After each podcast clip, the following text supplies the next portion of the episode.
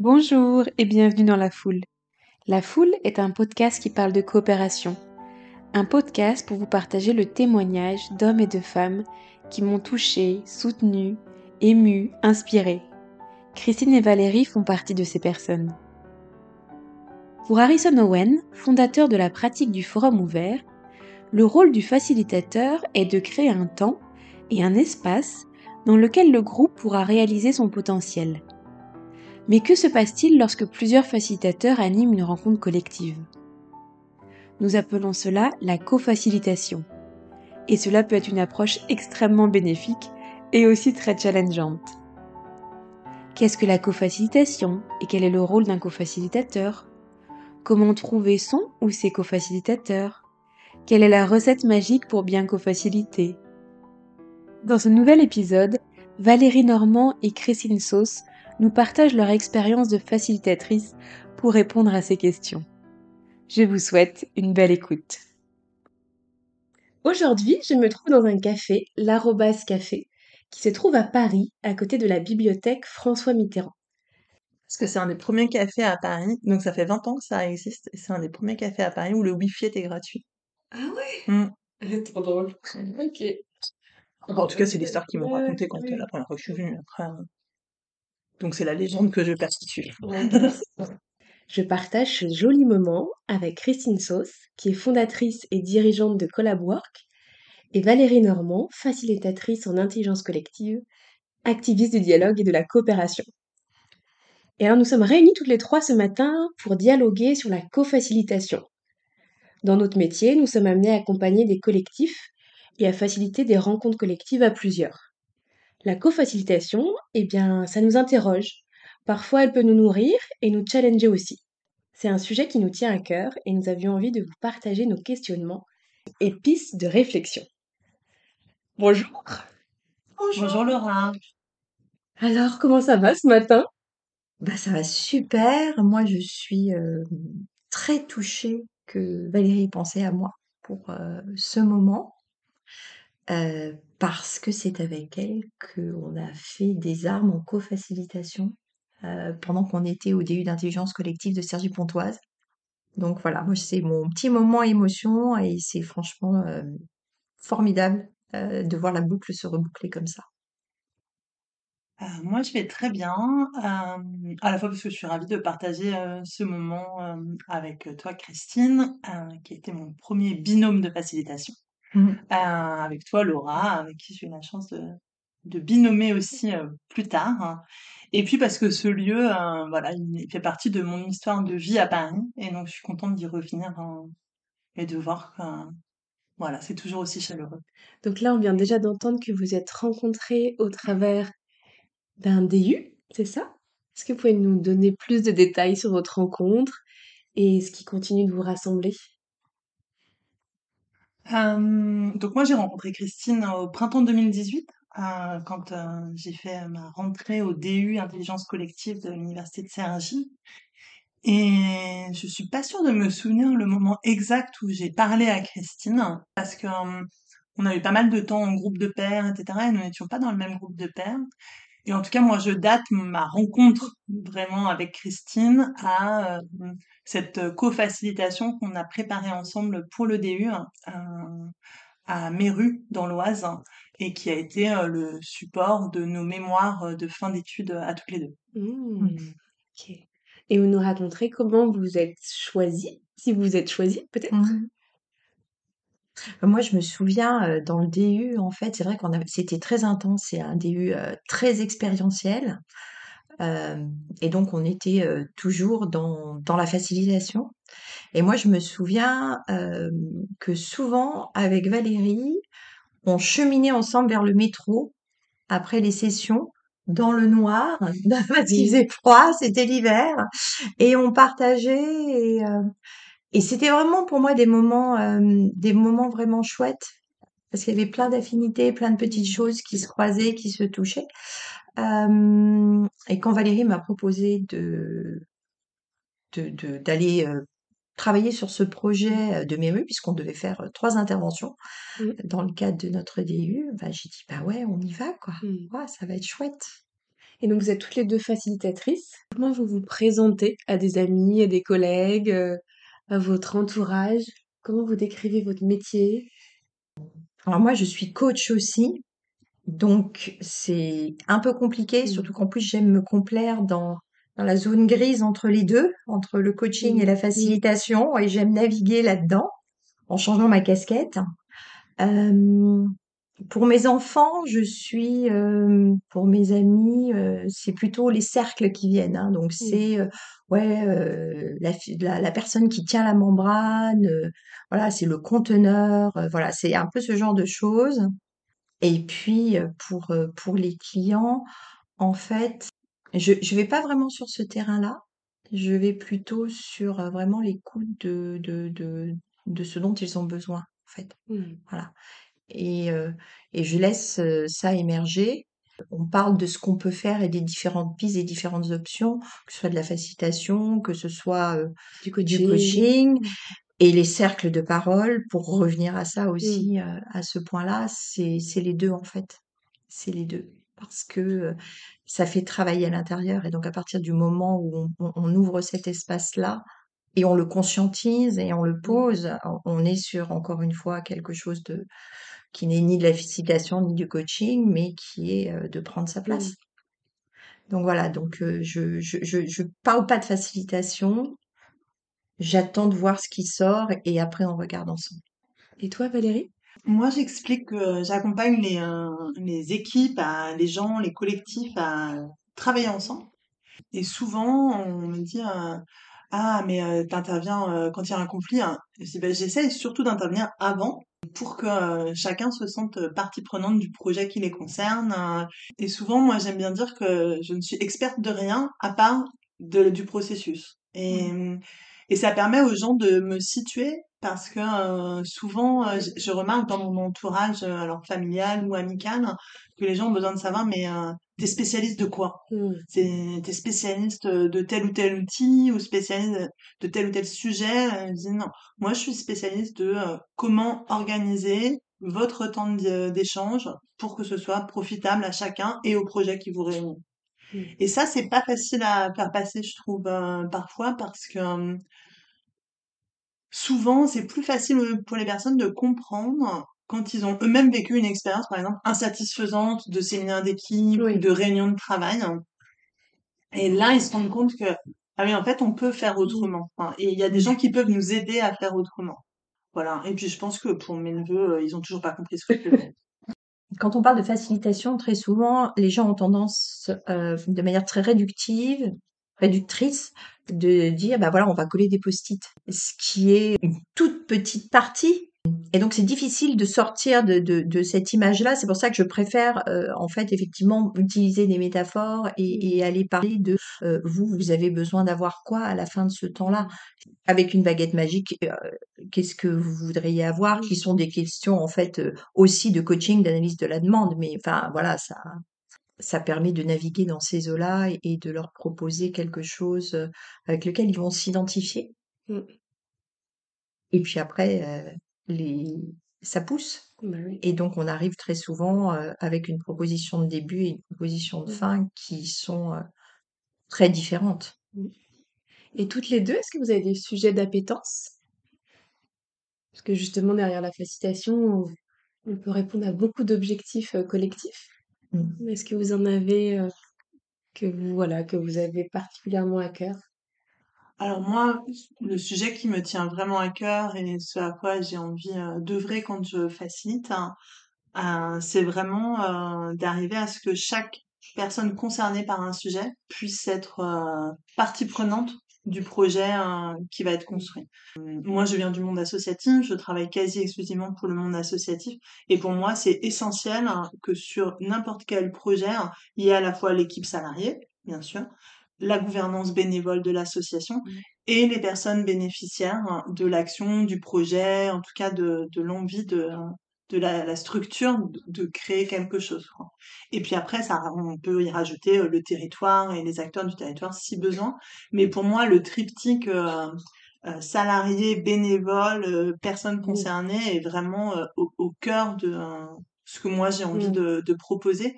Et, euh, et je vais utiliser un mot euh, qui pour moi est important. Pour moi, ça a une connotation très politique, hein, dans le bon sens du terme, que d'associer les personnes concernées.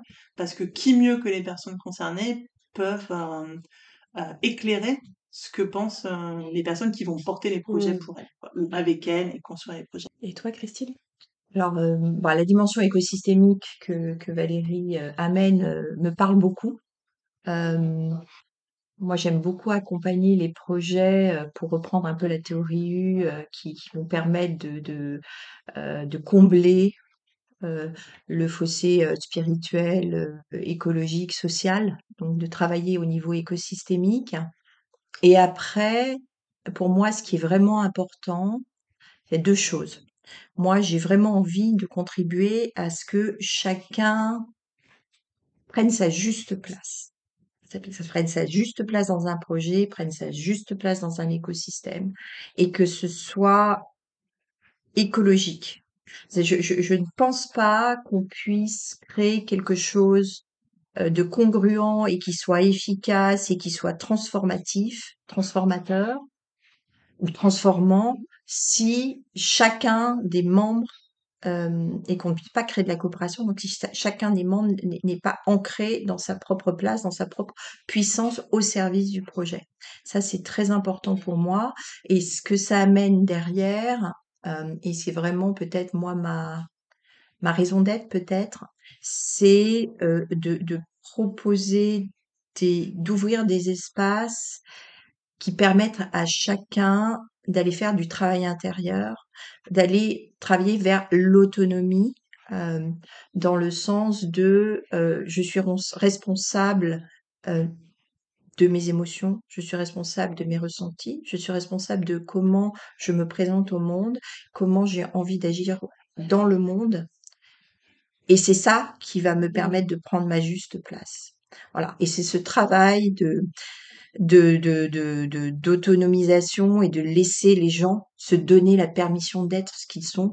Moi, ça me, voilà, je sors de, de, de, d'une facilitation et si je vois des gens euh, qui ont fait des petits pas, qui sont illuminés, qui sont euh, euh, dans leur énergie, qui ont pu dire ce qui était important pour eux, c'est que du bonheur, quoi. bah, trouver sa place, on va peut-être en parler aussi en co-facilitation, il me semble. Et donc, euh, première question pour se plonger dans ce sujet. euh, voilà, quand je vous dis co-facilitation, vous pensez euh, à quelle image Voilà, qu'est-ce qui vous vient à l'esprit? Moi, la première image qui euh, me vient, c'est celle des euh, buddies en plongée. hein. J'ai eu la chance, euh, il y a quelques années, de d'être initiée et de me former à la plongée sous-marine. Et en plongée, en fait, tu plonges euh, jamais tout seul, hein. tu plonges avec un buddy qui est ton partenaire, qui à la fois est celui qui euh, peut te sauver la vie si tu as un problème euh, sous l'eau, et aussi euh, celui qui te fait voir d'autres aspects de, de la vie sous-marine que bah, moi qui étais euh, débutante en plongée, euh, j'avais tendance à être hyper concentrée sur le matériel et à pas forcément voir les jolis poissons ou les jolis coraux autour, et j'avais un buddy qui me faisait et, euh, Alors ça, on peut pas le voir. Ouais, on euh, voit pas. Bah parce qu'en fait, en plongée sous-marine, on peut pas se parler. Donc il faut, il y a tout un langage de body verbal et, et je trouve que moi, ça m'a beaucoup éveillé à, à tous ces signaux de comment on communique sans les mots, forcément.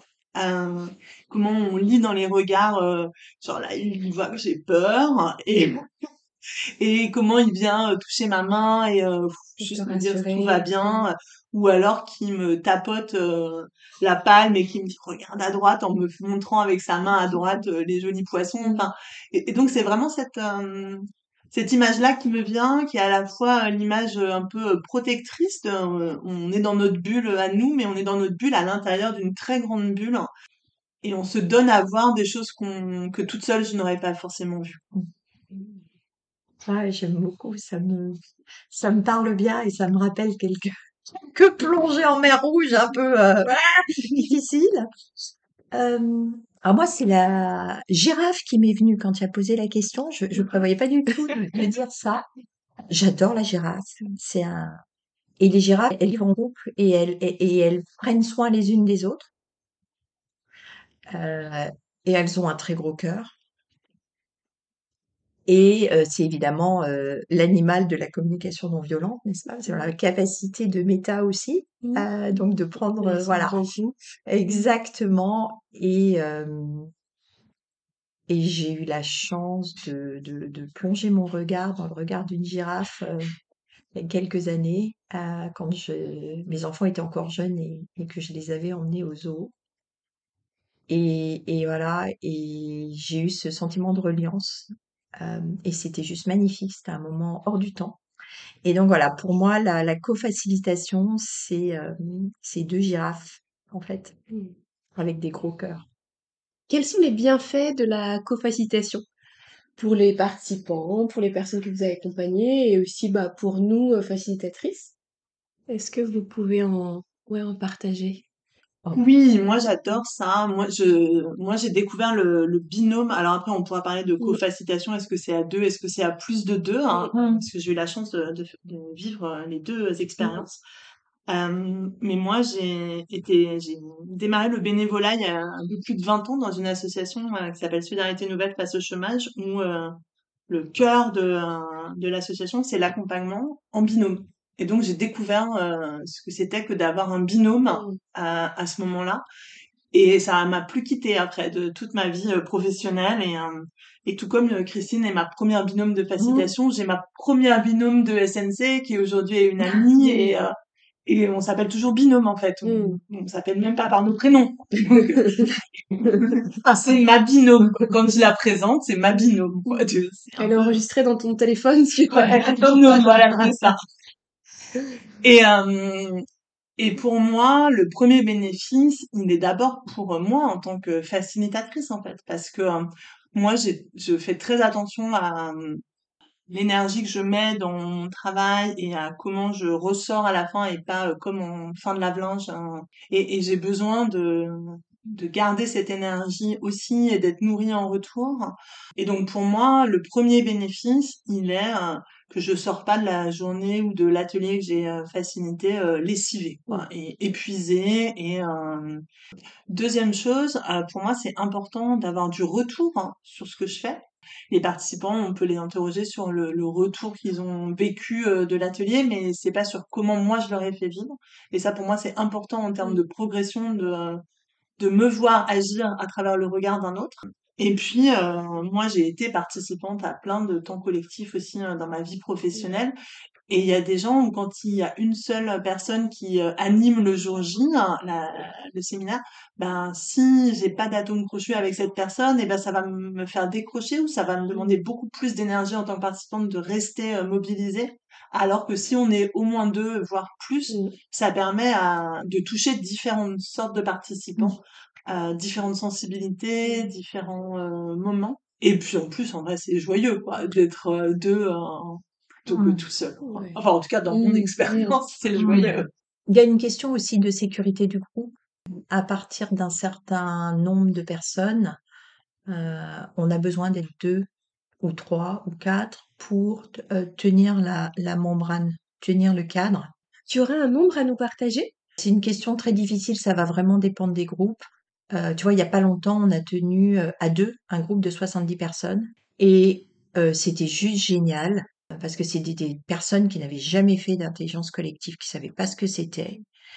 Et quand on, donc on avait un- un- une petite inquiétude sur sur le sujet, on avait eu des très bonnes relations avec avec notre notre client pour pour le co-design. Et quand on est arrivé dans cette pièce et qu'on a trouvé tous ces gens, on a senti en fait, c'était des personnes avec des valeurs absolument incroyables.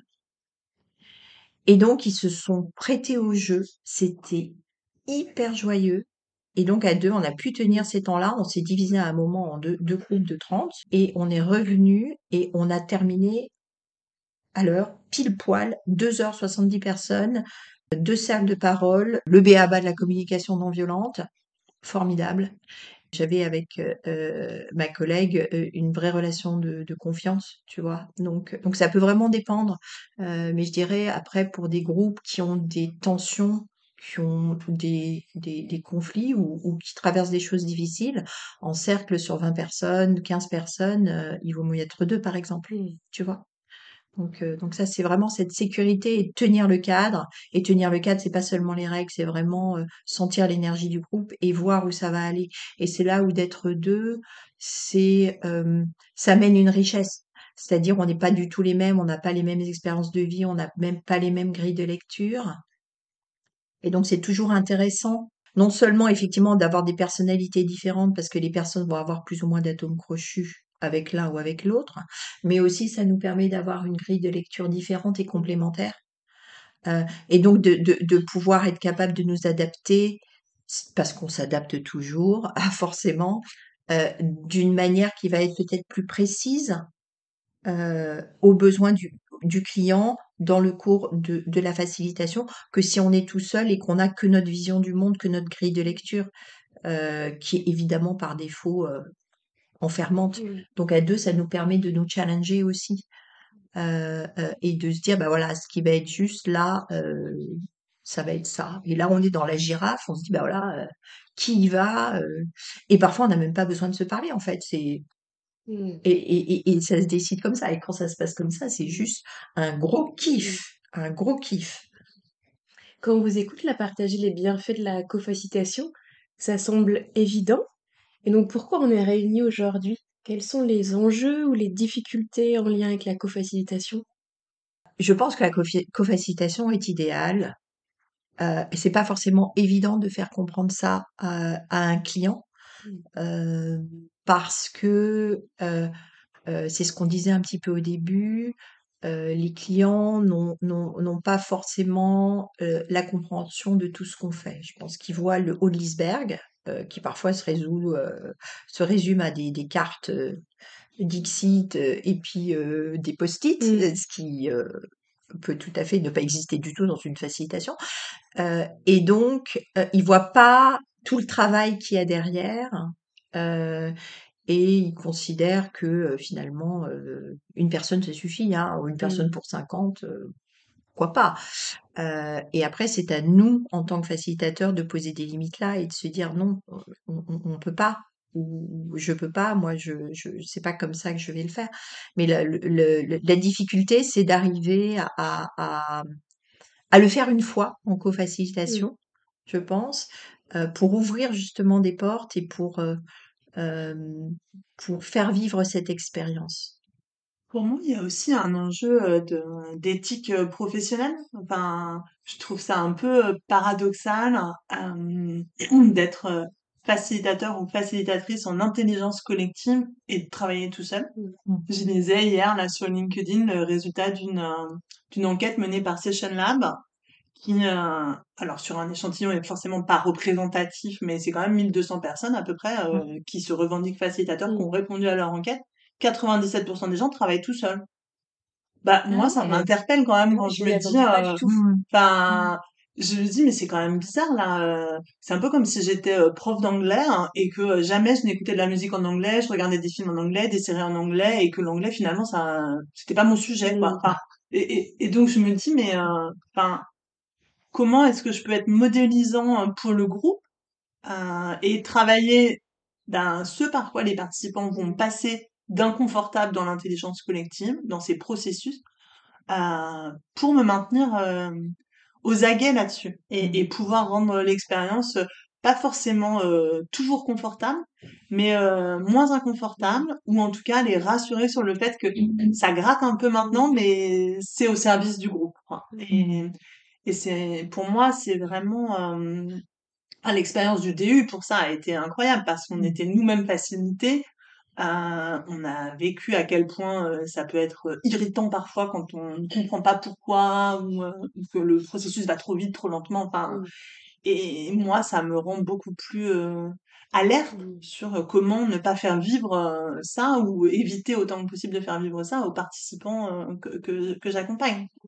Et, et pour moi, ne pas vouloir se frotter à l'autre dans la mmh. co-facilitation, c'est c'est une forme de bah, d'ego un peu mal placé de dire euh, je suis celui qui sait et je mmh. suis euh, au-dessus quoi je suis mmh. en tout cas c'est pas la posture que moi j'ai envie d'avoir Mmh. Peut-être que pour plein de gens ça fonctionne, c'est pas celle que moi j'ai envie d'avoir et c'est pas celle que moi j'ai envie de promouvoir dans le monde de la facilitation. Ça résonne beaucoup. On a souvent des clients qui nous disent, ou plutôt des participants qui nous disent, heu, ce qu'ils ont aussi, heu, beaucoup apprécié, c'est de voir notre façon de travailler en co-facilitation et que ça les inspire aussi sur leur façon de travailler avec leurs collègues Ouais.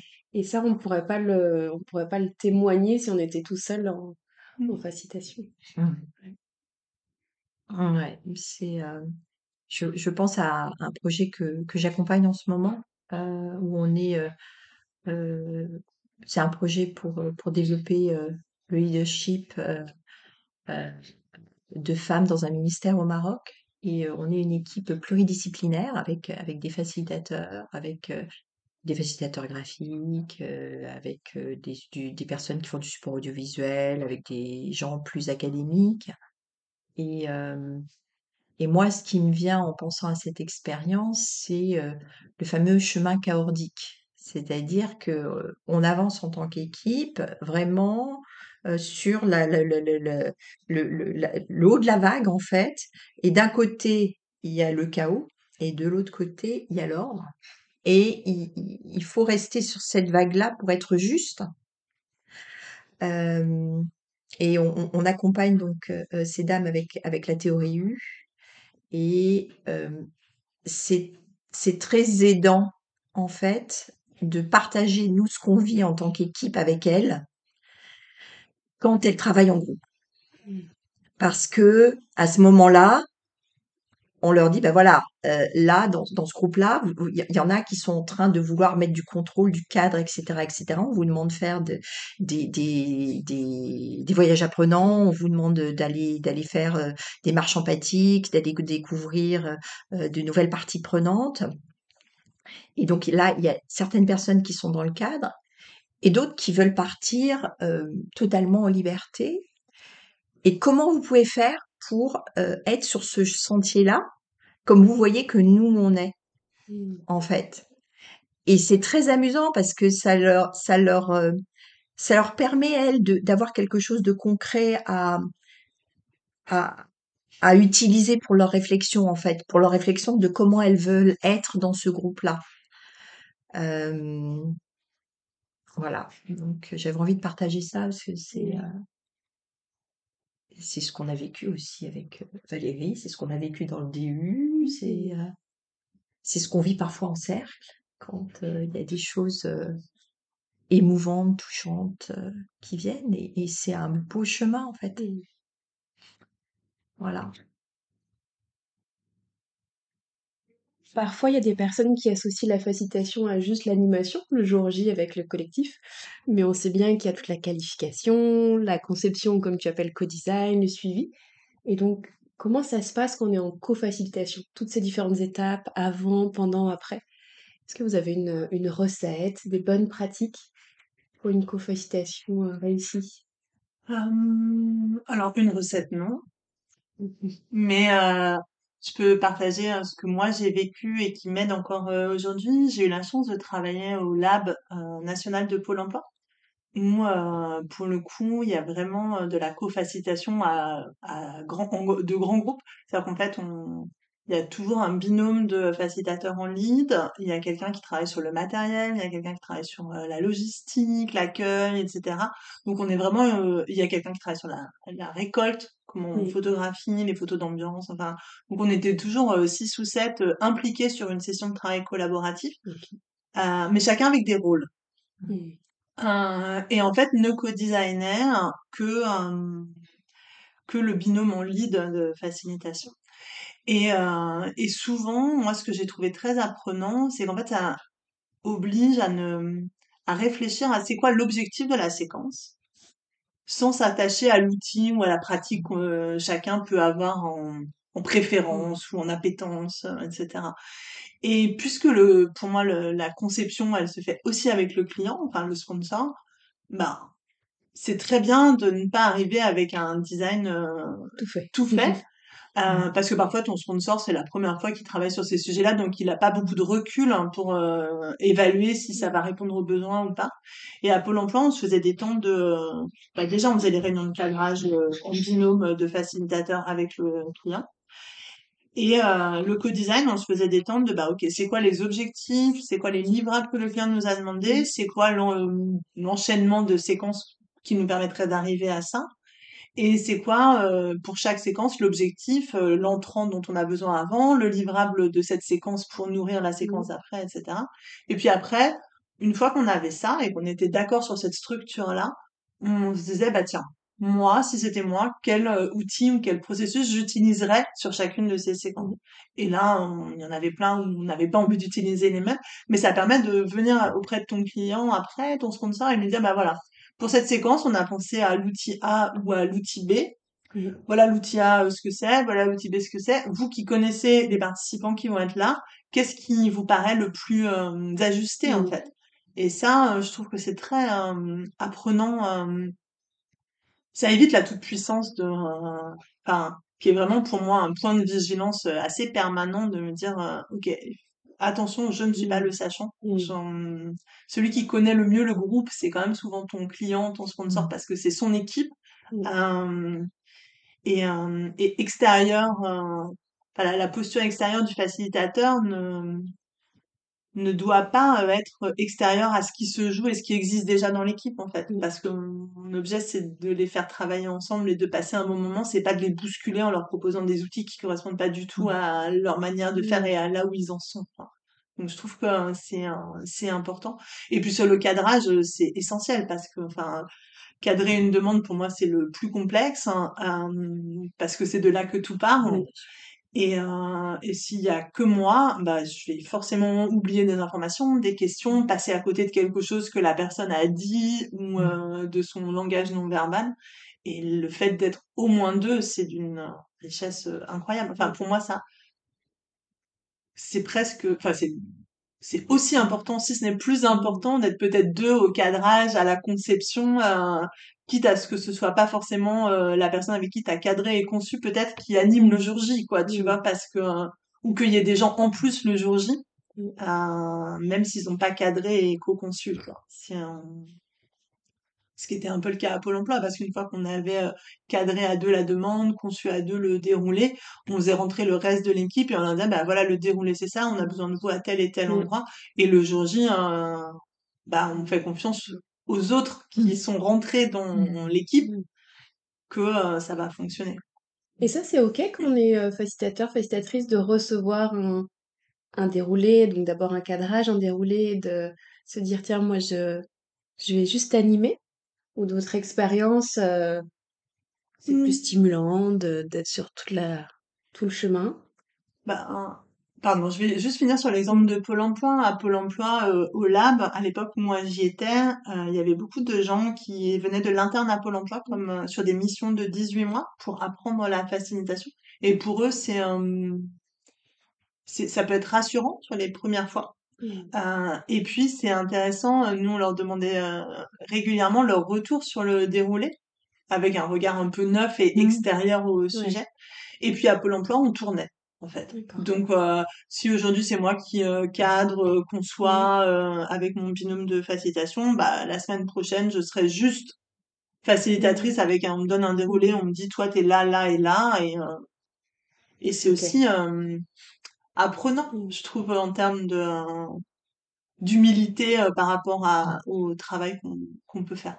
On fait partie euh, de la communauté Art of Hosting francophone et euh, c'est comme ça qu'on fonctionne aussi dans le Festival des conversations, c'est-à-dire que on, va poser une intention commune, collective au début, et puis après on va se, se spécialiser un petit peu, on va partir, on va co-créer ensemble, et, à la fin chacun prendra la place juste euh, qu'il aura envie de prendre, tout simplement en disant, ben voilà, je vais faire ça à ce moment-là, etc., etc. Et puis, euh, une fois qu'on est euh, dans le feu de l'action, eh ben, on s'adapte, en fait, et on se dit, ben voilà, là, il y a un besoin là, il y a personne qui est là, donc c'est moi qui vais aller porter ça, qui vais être dans cette place-là. Et c'est très intéressant de d'avoir le, privilège de travailler comme ça et d'avoir euh, cette expérience-là parce que ça permet euh, d'être beaucoup plus fin en fait, de d'avoir une vision beaucoup plus fine de ce qui est en train de se passer et le corps devient l'instrument d'appréhension de ce qui se passe et, on n'est plus dans le cognitif. C'est nos sensations corporelles qui nous disent où est notre juste place, ou s'il y a quelque chose qui qui, va pas, euh, qu'il y a quelque chose qui se passe, on devient un espèce de, de caisse de résonance. Et là, on est vraiment euh, quand on est en, en binôme ou en trinôme, là, on, on, est vraiment dans notre dans notre puissance au service du collectif. Et, voilà. Et donc, c'est bien d'avoir des terrains comme ça où on peut expérimenter euh, autour de ça. Alors là, j'ai tout de suite une question qui vient en t'entendant parler de connexion, sentir les choses, et puis on ne voit pas, mais tu, avec tes mains, tu montrais le, voilà, le, la, magie de, qui se trouve dans l'air. Et alors, comment on fait quand on est en ligne? Pour co-faciliter, pour sentir tout ça La plus longue expérience que j'ai de co-facilitation en ligne, bah, c'est avec toi, Christine, où on a animé euh, pendant le Covid des cercles de parole euh, pour l'association Force Femmes. Euh, mais on se connaissait avant et on avait déjà fait des choses ensemble avant. Donc, je pense que le lien et la connexion, elle était déjà là. Et pour ma part, ensuite, je n'ai pas refacilité en ligne avec des gens que je ne connaissais pas, par exemple. Et, et là, depuis que le Covid est sorti, c'est vraiment quelque chose que j'essaye de, de ne plus faire. Mmh. Moi, j'ai, je me rends compte que ça me, c'est très énergivore pour moi, la facilitation en ligne. Euh, donc, j'en fais le moins possible. Voire pas du tout. Alors, on a passé, euh, effectivement, on a fait des super facilitations euh, en distanciel pendant le, la même période Covid, on s'est amusé dans le bac à sable Art of Hosting à mmh. faire des, des, petites capsules de deux heures euh, pour se challenger aussi, hein, pour mmh. voir, tester, euh, créer de nouveaux designs et voir à quel niveau de profondeur on pouvait arriver à aller. Malgré la distance? Malgré la distance, mmh. tout en distanciel, c'était pendant le Covid. Et on a eu euh, des sessions juste euh, enfin extraordinaires. On a même fait du SPT en ligne. Moi, j'ai le souvenir d'avoir fait un alors SPT Social Presencing Theater qui est une pratique corporelle issue de la théorie U. Et euh, et il y a une pratique euh, enfin c'est des pratiques corporelles donc forcément où on se sent on sent son propre corps et le corps du groupe dans lequel avec lequel on pratique. Et on a fait des sessions de SPT en ligne qui étaient incroyables. Enfin moi ça m'a ouvert aussi sur la puissance de la connexion au-delà de la présence dans la même pièce. Ouais. Même si aujourd'hui mon appétence va à sentir cette connexion en étant dans la même mmh. pièce. Mmh. Mais, mais j'ai été très surprise. Mmh. C'est possible, c'est incroyable. On était dans des pièces différentes et c'est comme si on était ensemble. En fait. C'était voilà. Donc oui, c'est possible. Euh, et ça dépend du cadre qu'on pose. Et, et, et, le cadre qu'on pose, ça dépend euh, de la relation. Euh, de confiance et de la relation émotionnelle en fait euh, qu'on peut avoir euh, voilà avec avec les personnes qui posent le cadre. Euh, donc ça c'est c'est hyper hyper hyper important.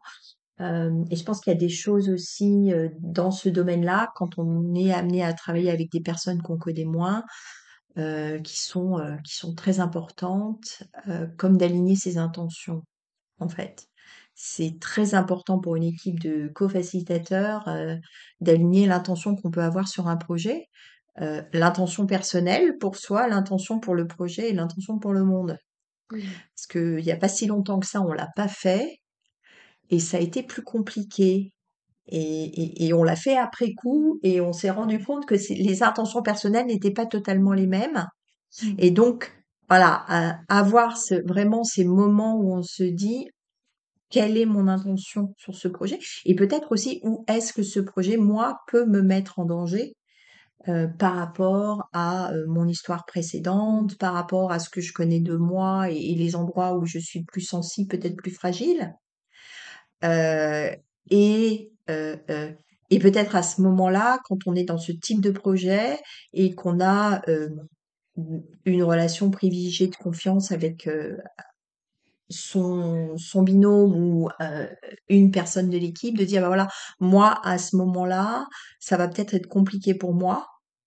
Euh, est-ce que tu peux être en vigilance de moi ou est-ce que je peux venir, moi, euh, enfin, si, si je, je, suis dans un endroit où je vois pas, euh, et où, si moi je suis consciente de ça, est-ce que je peux venir te voir pour euh, avoir du soutien ou juste partager un regard et à ce moment-là, euh, voilà, euh, ça m'est arrivé dans un cercle il y a pas très longtemps et c'était pas du tout prévu et on était dans un cercle en milieu carcéral avec des, des jeunes surveillants stagiaires et il y a un jeune homme qui a posé quelque chose et j'ai senti immédiatement que cette chose-là était tellement violente pour moi que je la recevais, qu'elle était tellement contre mes valeurs que je, je, je veux dire, j'ai perdu pied en fait. J'étais plus dans mon ancrage et, et, et j'étais dans dans dans la colère en fait. Et, et, je, savais que la colère allait se voir et, qu'il fallait que je prenne du temps pour me réancrer, sinon la colère allait apparaître dans le cercle. Et, et j'ai juste regardé mon, mon binôme en face, il a vu tout de suite et il a repris en fait, de manière à ce que moi je puisse euh, me réancrer, mais c'était complètement un angle mort pour moi. Et voilà, et donc ça c'est super intéressant quand on vit ça, euh, c'est formidable en fait. Mmh. Et ça me fait penser à, enfin, cette question de clarifier l'intention. J'ai envie de rendre hommage quand même à Claire Rosard qui était dans notre euh, totalement, qui a qui est une, une chercheuse hein, dans l'âme sur les questions de facilitation et qui a qui moi m'a éclairé sur euh, cette question de euh, c'est quoi mon intention dans ce projet, mon mmh. intention de facilitatrice, mmh. c'est quoi l'intention pour le projet et c'est quoi le, cette triple intention. Mmh. Euh, c'est elle qui moi m'a permis de les voir et d'intégrer ce questionnement euh, dans mon travail aujourd'hui. Donc voilà, je voulais lui faire un petit coucou. Je trouve ça vraiment très, je sais pas quel mot je pourrais dire, joli, puissant. ça résonne beaucoup de se dire si déjà nous, en, en tant que facilitateurs, facilitatrices, on, on cette habitude, cette gymnastique de poser son intention vis-à-vis de soi, vis-à-vis du projet, vis-à-vis du monde, et après de définir nos rôles, enfin tout ce que vous expliquez en préparation, bah comme, comme tu disais Valérie, c'est aussi en miroir de ce qu'on veut offrir euh, au groupe qu'on accompagne. Et donc accepter de partager sa vulnérabilité, de dire à son co-facilitateur, euh, bah s'il se passe telle situation, moi je vais peut-être être en zone rouge, j'aurais besoin de toi. Enfin, en fait, il se passe déjà plein de choses euh, en vous écoutant dans la préparation. Mmh. Bah, on l'a vécu mmh. euh, sur un séminaire qu'on a organisé euh, ensemble et avec trois, trois autres personnes dans une équipe de cinq où on a longtemps travaillé sur notre intention et et parce que je ne sais pas pourquoi euh, nos intentions personnelles n'ont pas été euh, si claires que ça euh, dans ce processus de préparation, on s'est retrouvé à quelques jours du séminaire euh, parfois assez fortement désalignés quoi. Et on s'est dit mais en fait on a 25 personnes qui arrivent là dans trois jours. Euh, va falloir qu'on se réaligne FISA, quoi. c'est clair. Mais en fait, se réaligner FISA comme ça trois jours avant, c'est, c'est, alors le terme qu'on utilise c'est apprenant, mais en fait en fait c'est douloureux quoi. C'est douloureux et c'est hyper stressant. Et c'est énergivore et euh, et en même temps ça nous a fait tellement grandir en tant qu'équipe. Mmh. à mmh. tous les cinq, on a eu un temps de débrief après le séminaire qui incroyable. Euh, je pense le meilleur débrief euh, que moi j'ai vécu de toute ma vie où on a réussi à se dire là où ça avait bloqué, là où c'était difficile, là où ça avait été urticant, mais aussi tous ces beaux moments qu'on avait vécu ensemble. Enfin, c'est un bah, ça reste pour moi, il y a une sorte d'expérience euh, très apprenante mmh. de euh, ok, il vaut mieux clarifier les choses le plus tôt possible mmh. et pas attendre. Euh, Mais surtout que la difficulté, c'est qu'en fait, l'intention personnelle, parfois, elle n'est pas consciente. Mmh. Et, donc, on parle de l'intention pour le projet parce que on a tous des, des, des, ambitions de, enfin, on a beaucoup d'ambitions de vouloir changer les choses, de vouloir faire en sorte que, que euh, les gens se parlent différemment, que les gens s'écoutent, que les gens coopèrent, etc. Mais voilà, il y a des intentions personnelles, et parfois on les, on, on les voit même pas. Et, et en fait, c'est quand on arrive dans le design qu'on se dit ah là c'est pas pareil. Voilà. Et donc comment on accueille ça euh, comment on s'ouvre à ça. Et, et, et, donc parfois, euh, aussi, euh, c'est passer, passer beaucoup, beaucoup, beaucoup de temps euh, à construire euh, la membrane entre nous, à poser ce qui doit être posé, à, introspecter, à, à poser sa vulnérabilité, etc. Euh, et ben ça permet d'accélérer vraiment les choses derrière. Donc en fait, c'est pas euh, 90% de design et 10% de je vais travailler ensemble à construire l'équipe, c'est 90% de temps à construire l'équipe et après le design en fait il, il, il sort tout seul. En fait, c'est ça le euh, la chose qui est intéressante. Et euh, et moi j'avais envie de parler aussi euh, d'une permission euh, euh, à se donner euh, ça fait partie euh, une fois que tout est plié une fois enfin une fois que tout est organisé structuré qu'on a voilà que tout est en place que chacun a son rôle euh, pour moi il y a ce que j'appelle le contrat d'agilité.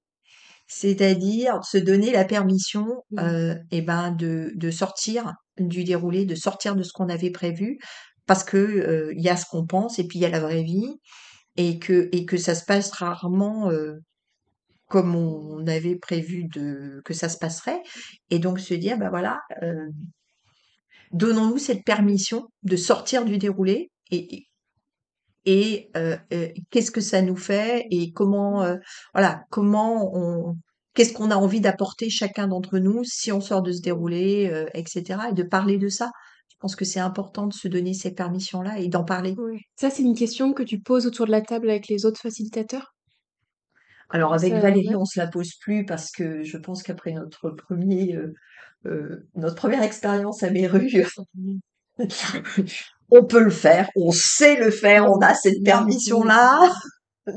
Mais effectivement, après, quand c'est des gens avec qui j'ai jamais travaillé, et, et- et oui, c'est quelque chose que j'ai envie de poser au centre. ouais.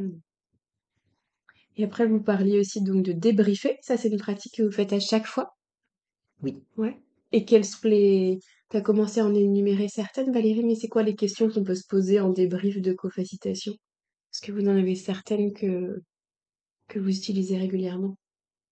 Euh, alors déjà, euh, on fait ce- cette session-là après le retour client, c'est-à-dire qu'on a le débrief client euh, qui est vraiment super important. Mm. Et donc, euh, voilà, c'est euh, soit via un questionnaire, soit, euh, soit vraiment de, de, de discuter avec le, le, le client sur qu'est-ce que ça a apporté, euh, comment lui il a vu l'intervention, euh, et donc de l'écouter vraiment. Mm. Euh, et de partir de ça en fait, de partir euh, de du vécu euh, donc des personnes qu'on a accompagnées pour se bah, pour se poser la question de est-ce qu'il y a des choses qu'on aurait pu faire différemment? Euh, et si oui quoi? Euh, qu'est-ce qu'on aurait pu faire plus d'eux? Qu'est-ce qu'on aurait pu- dû faire moins d'eux? Euh, où c'est qu'on a senti de la joie? Où c'est qu'on a senti qu'on était dans le flow? Où c'est qu'on a senti qu'on était dans l'effort? Euh, et donc on n'était pas juste. Comment euh, de célébrer en fait. euh, donc comment on s'est remis sur sur le bon chemin, sur le chemin juste ou pas.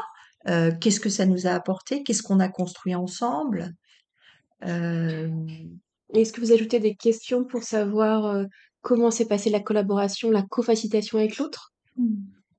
De se dire, bah, est-ce que je... Enfin, qu'est-ce que tu as pensé de notre collaboration? euh, Est-ce Bah, que en fait, toutes ces questions? Ouais. elles, elles sont sur la co-facilitation. Mm. Parce qu'en fait, euh, le résultat d'une bonne Mm. co-facilitation, c'est euh, d'avoir été juste pour le groupe, dans notre service du groupe. Donc, tout ce qu'on discute autour de ça, ça nous ramène finalement à, à la manière dont on a été ensemble.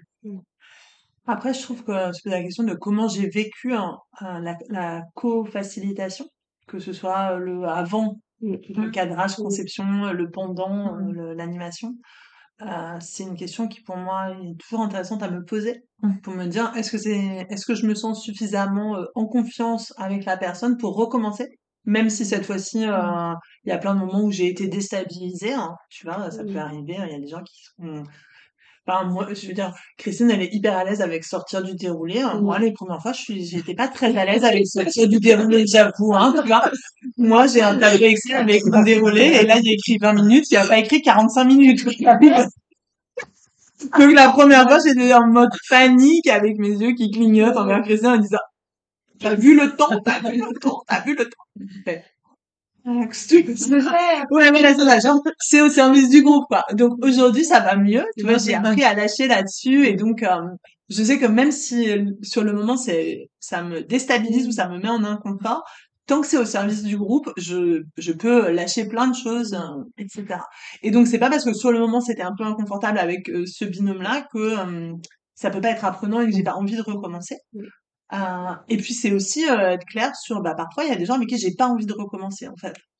Tu vois, c'est aussi ça, c'est de se dire si finalement les moments d'accord étaient moins nombreux ou plus énergivores ou je ressors moins bien de cette co-facilitation que avec quelqu'un d'autre, bah peut-être se dire aussi très franchement bah là on est un binôme qui aujourd'hui ne fonctionne pas quoi et, et soit j'ai l'énergie, le temps et la personne a l'énergie, l'envie, le temps de creuser ça et de se dire est-ce qu'on va plus loin et on essaie de devenir un binôme qui fonctionne ou pas. hein. Et, et je pense que c'est important aussi de, enfin pour moi, de m'écouter sur, euh, bah, parfois, euh, c'est pas facile d'expliquer pourquoi, mais, mais c'était pas, ça me donne pas envie de recommencer, Mm. quoi. Oui, c'est ça. Comment on trouve son binôme ou son groupe? De facilitateurs, facilitatrices Écoute, je sais pas comment on le trouve. euh, tu vois, la communauté Art of Hosting, par exemple, euh, c'est un peu un, c'est un nombre de personnes assez important en France, enfin dans la partie francophone, et, euh, et les équipes se créent de manière un peu euh, organique, c'est-à-dire qu'il y a toujours quelqu'un qui est la personne à l'origine de la de l'appel, qui, qui sent un appel et qui a envie de, de porter cet appel au monde. Euh, une question sur euh, tu vois comment le dialogue transforme le monde par exemple et nous transforme. Euh, ça c'était notre question d'appel à Christine et moi sur le, le séminaire qu'on a fait pour Art of Hosting sur le dialogue l'année dernière. Et après on se dit ok bah de qui on avec qui on a envie de creuser ce sujet quoi et Mhm. c'est un et là bah tu regardes la liste des gens il y en a avec qui tu as déjà travaillé peut-être il y en a avec par qui tu as déjà été facilité par Mhm. exemple et dont tu as apprécié euh, ou il y en a qui ont une expertise euh, spécifique sur euh, une pratique que tu as envie d'explorer et l'équipe elle se constitue comme ça Euh, et je trouve que c'est peut-être en tout cas pour moi assez intéressant de pas trop euh, mentaliser comment je choisis un Mm. binôme ou une équipe et de D'avoir des critères bien définis. ouais voilà de me dire bah ok euh, tu vois enfin il y a des gens avec qui j'ai travaillé euh, que je connaissais finalement pas plus que ça euh, à Pôle emploi quand j'y étais on a travaillé avec des gens je les connaissais pas Mm. du tout euh, enfin et finalement ça se tisse parfois les, les relations Mm. Donc euh, j'ai pas de j'ai le, le- comment je me sens en fait avec la personne je pense Ouais. que c'est une bonne euh, pour moi c'est un bon indicateur En fait, euh, euh, c'est vrai qu'avec Valérie, on fait partie euh, de beaucoup de mêmes communautés. Euh, et, et je trouve que c'est important d'aller chercher les communautés qui vont avoir les valeurs que vous, vous avez comme, comme valeurs de communauté, en fait. Et c'est déjà choisir des co-facilitateurs au sein de ces communautés quand vous savez qu'il va y avoir des valeurs qui vont être euh, euh, similaires ou approchantes, euh, bah, c'est déjà un, une manière de commencer à se sentir en confiance, même si vous vous avez pas facilité tant que ça avec la personne. Mm. Euh, donc c'est vraiment, euh, voilà, il y a, bon, on a cité Art of Hosting. Euh, moi, je fais partie aussi de, de la communauté des artisans de non-violence qui interviennent euh, en milieu carcéral, qui sont des, des, des personnes formidables qui font de la communication non violente. Donc déjà, bah, au niveau des valeurs, on est là, quoi, carrément. Euh, et euh, il y a plein d'autres communautés. Donc c'est pour chacun de trouver l'endroit qui va être euh, euh, la bonne communauté. Et puis aussi de, se, de, de, en termes de pratique, de se dire c'est quoi les pratiques qui, qui, qui m'animent vraiment, euh, ce que je peux apporter, et les pratiques que je vais trouver plus, plus compliquées. Euh, moi, il y a certaines pratiques que je saurais pas faire parce que je j'ai j'ai pas d'appétence, parce que c'est trop cadré. Le design thinking, par exemple, c'est très itératif, c'est très cadré, c'est hyper puissant. Euh, mais comme le dit Valérie, euh, c'est beaucoup trop cadré pour moi. Là, tu t'y retrouves moins. je vais me dessécher complètement si je fais ça. Et donc voilà, c'est d'avoir cette conscience de soi, et puis de se dire bah voilà où c'est les, les communautés de valeurs similaires où je vais pouvoir trouver des gens avec lesquels je vais construire des ponts. Après, moi, ça m'est arrivé aussi de co-faciliter avec euh, des euh, salariés en interne des structures avec lesquelles je travaille. Et ça, c'est euh, aussi un challenge, en fait, Mm. parce que eux, ils ont plus la connaissance de l'organisation. Et donc, ils arrivent avec ce, ce regard-là. hein, et, et, et c'est parfois compliqué, j'imagine, pour eux de sortir de ce regard-là et de se confronter à moi, ma vision extérieure. Et comment nouer un partenariat, enfin une alliance euh, de facilitateurs au service du groupe, chacun avec sa son regard en fait, tu vois. Et ça, un- comment tu fais? Alors? Tu prends un temps pareil au début, pose Ouais. la même chose, poser les intentions, s'autoriser peut-être à sortir du, du déroulé si besoin. Tu vois, pour moi, vraiment, le temps et le soin euh, portés à la constitution de, du, du binôme ou de l'alliance des gens avec lesquels je travaille et, euh, et le reflet de euh, ce que nous allons réussir à offrir au groupe, Mm. en fait. Mm. Et c'est une des choses que j'aime beaucoup chez Yapluka et je trouve que ça se ressent, tu vois, En euh, même temps. que le, le temps et le soin pris à, à se connaître, ben derrière, même la première fois que tu co-facilites, euh, voilà, j'ai co-facilité avec Florent Mm. que je connais, j'avais jamais rencontré en vrai et en même temps, on a pris le temps et le Mm. soin de s'appeler, de revoir le déroulé ensemble, de faire connaissance avant de se retrouver tous les deux le jour J devant le groupe euh, en se disant ah bah tiens Florent c'est toi quoi tu vois c'est un peu. C'est ça, tu te débriefes pas le matin de l'animation. ben non tu 5 vois minutes top chrono. et, et je trouve que c'est c'est un ça reflète bien ce que moi j'ai envie d'offrir au groupe euh, derrière et la première chose à faire c'est de me l'offrir à moi Mm. vois. Et ça rejoint les valeurs en fait, c'est ça rejoint euh, aussi l'éthique. Euh, c'est quelle éthique on a en tant que, que professionnel par rapport par rapport au service qu'on veut offrir, hein, se mettre au service du groupe et, et qu'est-ce qu'on fait pour vivre cette éthique entre nous? En fait, donc on se rejoint là aussi euh, aux valeurs et travailler avec des personnes qui sont dans des organismes, qui sont dans des communautés, euh, qui ont ça et donc euh, qui vont trouver normal que ben on, on crée un espace avant pour se connaître et, et, et, et apprendre et créer une relation et accepter notre vu- vulnérabilité aussi, Mm. voilà. Mm. Donc, Et si on fait un zoom sur le jour J, vous avez des, des bonnes pratiques, des habitudes que vous aimez mettre en place. Donc vous arrivez sur le lieu où vous allez faciliter avec euh, bah, l'autre co-facilitateur, co-facilitatrice ou le groupe de facilitateurs. Et là, est-ce que vous, voilà, est-ce que vous avez euh, une bonne pratique? Alors déjà, euh, je pense que déjà la première chose à faire, c'est de s'assurer que l'accueil des participants est nickel. C'est-à-dire que tout est mis en place pour que le, le déroulé puisse commencer quand ils arrivent. Et donc c'est voilà, c'est déjà s'assurer que extérieurement tout va bien. Et puis après, c'est euh, effectivement, euh, c'est travailler ensemble, c'est euh, accueillir notre météo, euh, accueillir peut-être voilà nos, nos, nos craintes ou nos joies ou peut-être faire des demandes par rapport à un moment où peut-être qu'on est on n'est pas très bien et et, et qu'est-ce qu'on a envie, se, se, se reconnecter à, à ce qu'on a envie de, de créer ensemble, Mm. d'offrir ensemble, et, et ce qu'on a envie de vivre ensemble, en fait. Et donc, c'est vraiment de, de préserver ce temps. ouais c'est vraiment euh, moi j'ai besoin d'être rassurée sur la logistique c'est mon côté Ouais. cadré voilà Et.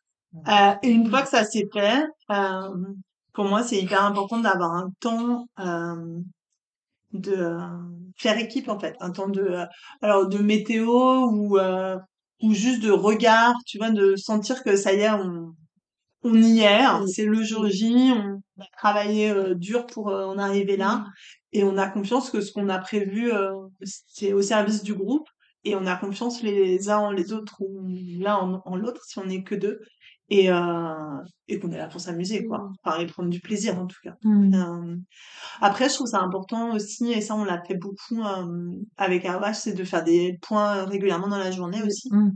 Euh, dans les pratiques art of hosting, quand on est sur une grande équipe, là, un peu comme au festival où on est euh, Mmh. 10-12, euh, il y a deux personnes qui sont un peu les gardiennes de la journée hein, et qui peuvent euh, voilà, permettre de faire des points en disant ah attention là ou si moi j'ai un petit souci avant dans la journée d'aller les voir et leur dire euh, là euh, il y a ça ou ça qui qui me dérange, qui me met en inconfort ou avec lequel je suis pas bien ou, Mmh. ou je viens d'avoir une mauvaise nouvelle, il va falloir que je parte. Enfin, tu vois, c'est un et ça je trouve que c'est euh, hyper intéressant.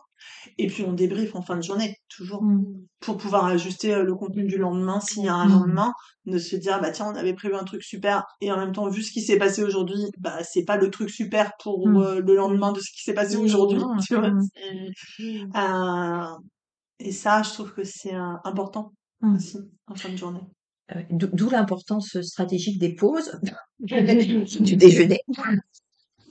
Pas vraiment des pauses et, et des moments de détente pour nous, Ah, mais d'ajustement, ouais. ouais, se reconnecter. Et... Ouais, absolument. Jean-Philippe Poupard, qui est le, donc l'auteur du livre Devenir facilitateur, il propose euh, trois niveaux lorsqu'on parlait des rôles en co-facilitation. Le premier niveau, alors je sais pas s'il y a une échelle, hein, mais niveau 1, les facilitateurs animent à tour de rôle. Niveau 2, il y a un facilitateur, facilitatrice leader et des soutiens. Et niveau 3, pure collaboration entre les facilitateurs et les facilitatrices. Comment, euh, voilà, comment vous réagissez à cette proposition de trois niveaux? Est-ce que vous avez, voilà, un éclairage, un exemple, une nuance apportée à ça? Hum, Alors, dans mon expérience, euh, tu peux être sur un, ce qu'il appelle le niveau 1, où les animateurs animent à tour de rôle, c'est-à-dire que tu as conçu ton déroulé ensemble, euh, et après tu te répartis les temps euh, de manière assez claire. Et en même temps, euh, pour moi, c'est assez facile de passer de, du niveau 1 au niveau 3, parce que si ça se trouve, à un moment, ben le, la séquence qui était la mienne, bah finalement, euh, je suis dans plus dans cette énergie-là, ou alors il s'est passé quelque chose dans la séquence d'avant qui Mmh. nécessite qu'on bouge. Et à ce moment-là, euh, pour moi, c'est important d'avoir cette agilité dont tu parlais, Christine, Mmh. tout à l'heure, de dire, euh, ok, ben là, je sens qu'il faut que je laisse la place et je vais faire un petit Mmh. clin d'œil à mon co-facilitateur ou ma co-facilitatrice Mmh. pour lui dire, euh, là, j'ai besoin que ce soit toi qui rentre. C'est un peu l'exemple que tu donnais sur ton cercle en milieu carcéral, tu vois. Ce qui Ouais. veut dire que même si on se répartit les rôles, on prépare l'ensemble du déroulé, on est prêt à animer l'enfin, l'intégralité du déroulé. Et de Ouais, pas rester sur nos séquences en se disant, moi, je fais la Ouais. A, D, F, et les autres, je sais pas de quoi ça parle. Bah, en fait, ADF n'ont Mmh. de sens qu'avec euh, B, C, euh, Mmh. E, Ouais. etc. Bah, Donc, sûr. euh, si à Mmh. un moment tu t'aperçois que, je sais pas, tu avais prévu d'utiliser euh, du photolangage pour euh, faire un état des lieux et que finalement euh, les gens ils sont pas du tout réceptifs euh, à ça Mmh. ou que c'est plus le moment de faire l'état des lieux ou qu'ils passent à autre chose, tu Mmh. vois. Enfin, il y a, il y, a, il y a des choses quand même où ton, ta séquence, elle n'a de sens que pour euh, nourrir euh, celle d'après, Mmh. tu vois, et sûr. atteindre l'objectif de, de fin de journée. Donc, euh, ça me paraît un peu illusoire de croire qu'on peut se concentrer uniquement sur sa séquence sans avoir de regard sur en quoi elle s'articule avec toutes les les autres. autres. Mmh. Et après, à Pôle emploi, c'est ce que je te disais tout à l'heure, on avait euh, le binôme de facilitateurs en lead et des facilitateurs en soutien dans les sous-groupes parce que euh, on était face à des personnes qui avaient peu l'habitude de travailler en, en mode euh, collaboratif, hein, parce qu'il y a des enjeux de comment tu répartis la parole au sein d'un groupe quand même. Euh, et donc, c'était des gens qui étaient surtout là pour passer les consignes, s'assurer que chacun peut parler dans le, dans le sous-groupe, Mmh. Euh, voilà, temporiser s'il y avait une difficulté Mmh. ou pas. Ça évite, euh, quand t'es 60, de passer une consigne. Et en vrai, euh, t'as 60 interprétations différentes de ta consigne, quoi. Mmh. Mmh. Donc pour moi, après euh, ce mode de fonctionnement, moi je l'ai jamais revécu euh, vraiment ailleurs qu'à Pôle Emploi ou au Festival des Conversations où on est une très grosse équipe de 10-12 Mmh. ans. Mais au quotidien, moi c'est pas du tout mon quotidien de travail. hein. Mmh. Ouais. Si on est deux, c'est déjà super. Quoi. Mmh. Mmh. Oui, moi, ça m'arrive de, de vivre tout. Enfin, moi, ce que j'avais envie de dire, c'est que le premier, euh, niveau de Jean-Philippe, je trouve que c'est super intéressant pour faire monter en puissance des, des jeunes facilitateurs euh, et Mmh. donc de leur, de leur donner une partie du déroulé en disant, ben voilà, euh, nous on est là en soutien, en support, on est là, on est dans la salle, on tient le truc, enfin la membrane, hein, on va, on va le dire, et puis, et puis vas-y quoi. Donc je trouve que c'est euh, très intéressant euh, pour faire monter euh, les jeunes facilitateurs. Et après, je suis complètement d'accord avec Valérie que la totalité des personnes de l'équipe de facilitation, que ce soit deux personnes ou que ce soit beaucoup plus, doivent avoir une compréhension du tout, doivent avoir un ressenti du tout et doivent être partie prenante de l'émergence de ce tout.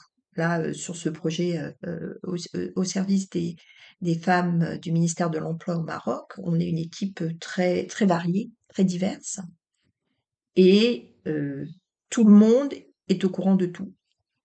Et on, développe le design et chacun peut aller voir, chacun peut s'inspirer, chacun peut proposer et chacun est en train petit à petit de prendre sa place. Donc on va voir effectivement des sessions euh, en lead, où je serai en lead avec, avec mon collègue, et des sessions où d'autres personnes seront en lead, et des sessions où d'autres facilitateurs iront dans des ateliers plus spécialisés pour aller euh, euh, animer certaines, certaines autres choses.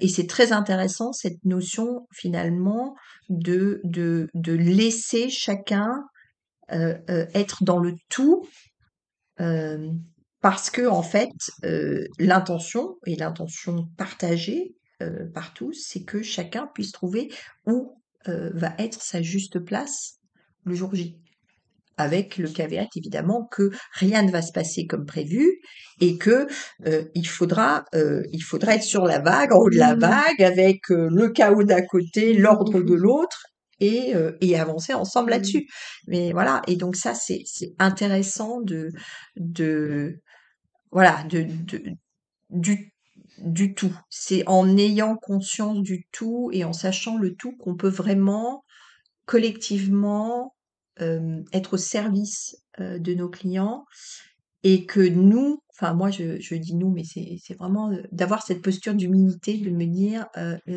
c'est où là que ça va être juste pour moi, au service aussi de, de mon groupe de, de, de, de facilitateurs en fait.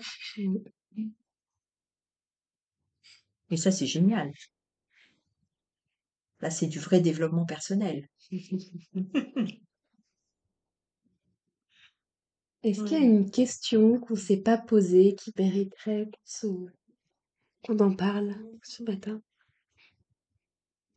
Moi, je pense que ce serait intéressant de demander aux participants, en fait, hein, peut-être plus régulièrement, euh, quel, euh, qu'est-ce que eux ils retiennent de ces binômes de facilitation ou ces équipes de facilitation? Euh, là, sur le festival euh, des conversations qui comptent de 2023, on a eu un retour d'une personne qui nous expliquait comment elle s'était euh, sentie accueillie par l'équipe euh, d'autres. Mm. Et elle a eu un très joli mot, elle disait quelque chose comme vous dansiez votre facilitation. Et, Mhm. euh, et comme dans les danses, tu sais, t'as des temps à deux, des temps à Mm. plusieurs, des choses comme ça. Et, euh, et moi, je serais curieuse de savoir comment, euh, comment les gens qui participent à nos, nos ateliers ou nos sessions de travail euh, vivent Mm. cette, euh, tu vois, avoir ce retour, euh, cet Mm. éclairage-là. Mm. Voilà, du coup, je me le note peut-être pour une prochaine fois. Nous, nous on- sur certains ateliers, on a fait des questionnaires en fait, et des, des questionnaires, euh, enfin, vraiment avec des questions complètement ouvertes, euh, avec deux trois questions, pas pour embêter les gens, mais pour, et ça nous a vraiment permis de de, de voir le vécu, de de- d'accéder au vécu, et on, on fait ces questionnaires-là avant de rencontrer notre client pour son retour à lui.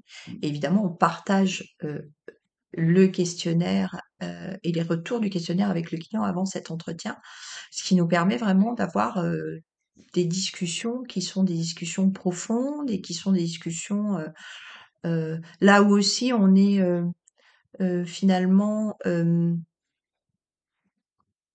on fait un cercle avec le client et donc c'est intéressant pour le client parce que ça le fait avancer aussi sur sa suite à lui de comment lui, il va pouvoir reprendre le, le, le bâton, reprendre son bâton de, de manager ou, hein, euh, et avancer euh, après l'atelier. Donc je trouve que c'est un moment euh, formidable et évidemment c'est les petites graines pour notre euh, débrief euh, de l'équipe de, facilitation en fait. Voilà. Et pour terminer, comment vous voyez l'évolution de la pratique de la facilitation ou des cercles de parole? C'est quoi le futur de l'intelligence collective selon vous? Bah, pour moi, bon, je- vous ne le voyez pas, mais je viens de couper la parole à la cuisse de manière assez brutale. Comme quoi, on n'était pas encore complètement alignés sur On se regardait pas, c'est pour ça. Euh, pour moi, en tout cas dans ma pratique de la facilitation, je vais pas en faire une généralité, hein, euh, pour moi, il y a une vraie euh, évolution à mettre ces pratiques-là au service euh, des transitions écologiques, sociales, démocratiques euh, auxquelles euh, le monde dans lequel moi je vis est confronté.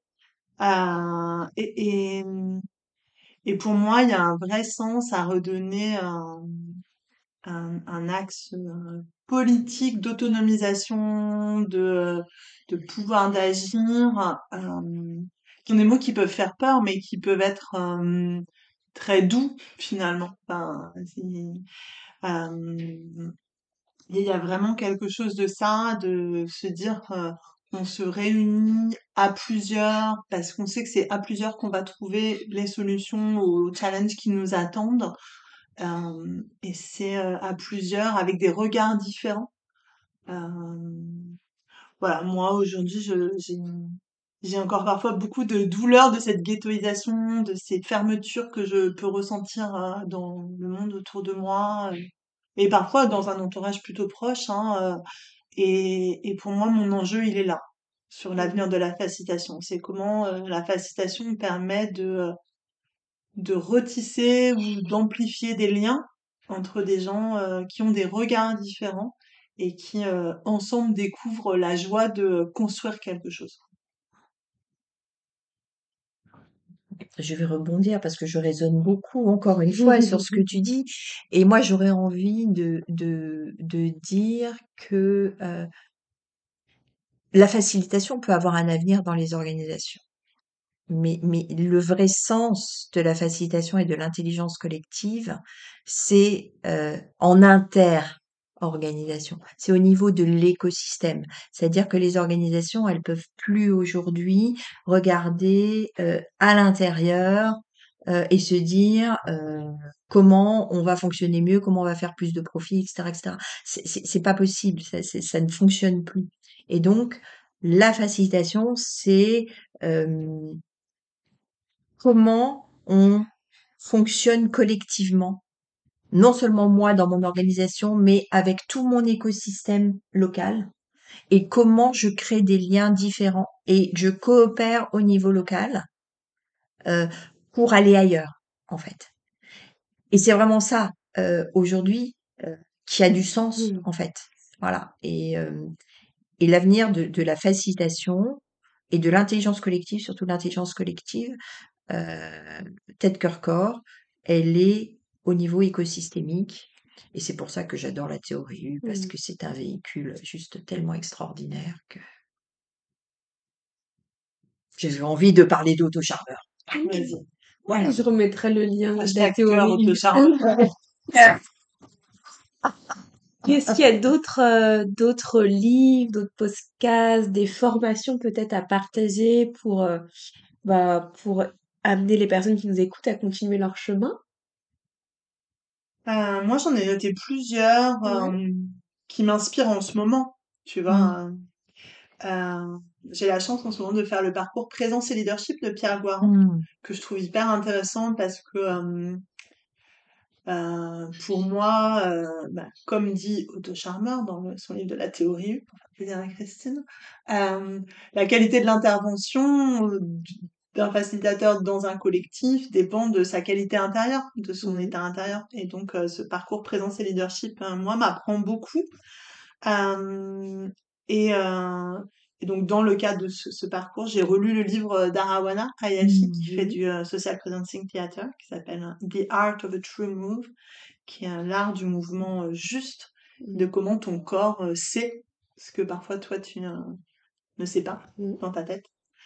Euh, et puis dans les livres, j'ai relu récemment, euh, ben, en l'empruntant à la bibliothèque, il n'y a plus cas, euh, From the Front of the Room de Dan Brown, qui est, alors qui lui travaille beaucoup plutôt sur le modèle MG Taylor, donc où c'est des grosses équipes, des grosses organisations, etc. Mais je trouve que son regard est assez intéressant après avoir quelques années de pratique de facilitation. J'ai trouvé ça vraiment chouette. Et puis après, j'ai pensé à une euh, newsletter que, je suis depuis un moment avec plaisir et avec laquelle j'échange, j'échange avec sa, sa créatrice qui s'appelle Apolline Roche, qui travaille sur la question des pouvoirs. hein. Euh, dans la facilitation, dans les collectifs, euh, sur, euh, elle a notamment eu une newsletter l'été dernier autour de la radicalité et des Mhm. questions qu'on ne se pose pas quand on veut changer le monde sur qu'est-ce que ça implique pour chacun de nous, qui moi m'a beaucoup inspiré et qui est un peu Mhm. mon thème de travail aujourd'hui, quoi, pour l'année 2023. Et tu as des articles dans la newsletter, c'est ça? En fait, elle, elle partage une réflexion et un axe hein, de réflexion autour euh, du pouvoir ou des pouvoirs euh, collectifs et, euh, et de comment ça se joue. Donc ça peut être dans la prise de parole, dans euh, la constitution du groupe, dans euh, la manière dont tu travailles. euh, et après, elle éclaire euh, avec des, des références de livres ou d'articles Mhm. qu'elle a lus. voilà, moi je trouve hyper intéressante. Et puis après, sur un tout autre sujet, mais j'ai quand même envie de le mentionner, moi j'avais comme inspiration euh, aussi euh, mes deux euh, profs de tango que j'ai rencontrés il y a 20 ans. et qui- Mais oui, parce que euh, Ah. elles nous ont enseigné, moi, elles m'ont enseigné le tango d'une manière euh, incroyable, ou d'une manière féministe, on dirait aujourd'hui, sur le fait que le rôle féminin ou la femme Ouais. n'est pas juste guidée et soumise à l'homme, mais doit et peut s'écouter. Qu'est-ce qu'elle a envie de répondre à cette proposition euh, que lui fait l'homme de guidage et euh, et en même temps l'homme et la femme dansent ensemble, donc tu dois t'accorder à toi, à ton binôme de danse et puis au groupe avec lequel tu danses, et puis à la musique, et puis à l'espace. Et, euh, et moi, plus ça va, plus je fais plein de liens entre euh, la manière dont elles m'ont enseigné euh, cette pratique euh, de danse et euh, la facilitation telle que je la fais euh, aujourd'hui. quoi. Ça aurait pu être l'image aussi de la co-facilitation. Complètement. Totalement. Ouais, complètement. Ouais, Totalement. Bah, magnifique. voilà. Magnifique. Alors moi, j'en ai plein d'autres. Ouais, super. Et je noterai tout ça bien à l'écrit, Ouais, tout à fait. Ouais. Non, mais pour, pour, euh, pour les, pour les débutants, quand même, moi, j'ai envie de, de, de parler du, du livre de euh, Gauthier Chapelle, Thomas Emmanuel Gérard, Marine Simon, L'intelligence collective, euh, que je trouve qu'il y a un bouquin Mhm. juste formidable pour commencer. Euh, après, euh, je suis toujours très touchée par un, euh, le livre de Harrison Owen sur euh, le, euh, le forum ouvert, donc Open Space Technology a User's Guide, parce que dans ce bouquin, il y a des passages sur la posture du facilitateur, euh, moi, qui sont juste, qui sont juste tellement émouvants, et, et à chaque fois, je les relis, à chaque fois, je dis, mais c'est juste tellement ça. Mm. Donc voilà, moi, je suis, je, je, je, je le relis régulièrement, celui-là. Euh, après, il y a tous les livres de, de Joanna Messi, en fait, euh, sur, euh, sur l'écopsychologie et, et, et euh, euh, le travail qui relie, qui sont des pratiques extrêmement intéressantes, plus spécialistes, que j'aime beaucoup. Tu as mentionné le Social Presencing Theater. Et, et, sur les cercles, alors il n'y a, y a pas de livre en français, mais il y a, y a, y a un auteur, une auteure que j'aime beaucoup qui s'appelle Christina Baldwin. Et euh, son premier livre sur les cercles, Calling the Circle, c'est un petit livre et c'est un livre juste génial. Donc voilà, pour aller découvrir les cercles, il y a ça. Et sinon, euh, aussi, il y a euh, The Way of Counsel de, de Jack Zimmerman et Virginia Coyle. Voilà, qui, qui sont des, des livres euh, géniaux. Et moi, j'ai envie de dire aussi que le, le travail perso euh, en tant que facilitateur, et, et c'est hyper important. Donc moi, j'aime beaucoup euh, Christophe André et ses bouquins sur la méditation de pleine conscience, qui, qui sont des, des bouquins extraordinaires. Euh, et puis j'ai envie de partager moi ma pratique, qui n'est pas du tout le tango, hein, qui est le chant gospel. Oh. Donc avec ma chorale gospel Singing of Divine. Mm. Et euh, c'est juste un travail formidable. Moi, je fais partie des altos, des altis, dans cette chorale. Et donc, comme beaucoup de personnes dans les altis, on a toujours tendance à euh, parfois se dire, se laisser embarquer soit par les ténors, soit par les sopranos, Mhm. parce qu'on est au milieu et on tient le truc. En fait, on sert euh, un petit peu de tissu euh, entre les hauts et les bas. Et c'est de, de travailler là-dessus avec sa voix, de prendre sa place dans son groupe, de, de, de, et de, de collaborer ensemble pour que son groupe prenne sa place dans l'harmonie globale, c'est un exercice absolument génial préparé à la facilitation parce que on est toujours dans la place juste et ne pas se laisser emmener par d'autres et rester dans son fil, dans son, dans sa présence juste. Et en plus, c'est beaucoup de fun, beaucoup d'énergie. Voilà. Génial. Merci à toutes les deux. Merci Laura. Merci à toi, Laura, c'était super. Je me sens euh, nourrie de cette discussion. J'ai hâte de la re-réécouter. voilà, c'est fini. J'espère que cet épisode vous aura apporté de nombreux éclairages sur la co-facilitation et aussi sur le métier, le quotidien des facilitateurs et des facilitatrices. À présent, il me reste à copier-coller l'ensemble des liens qui ont été partagés en description de cet épisode et puis à vous souhaiter une très belle journée et à très bientôt avec la foule.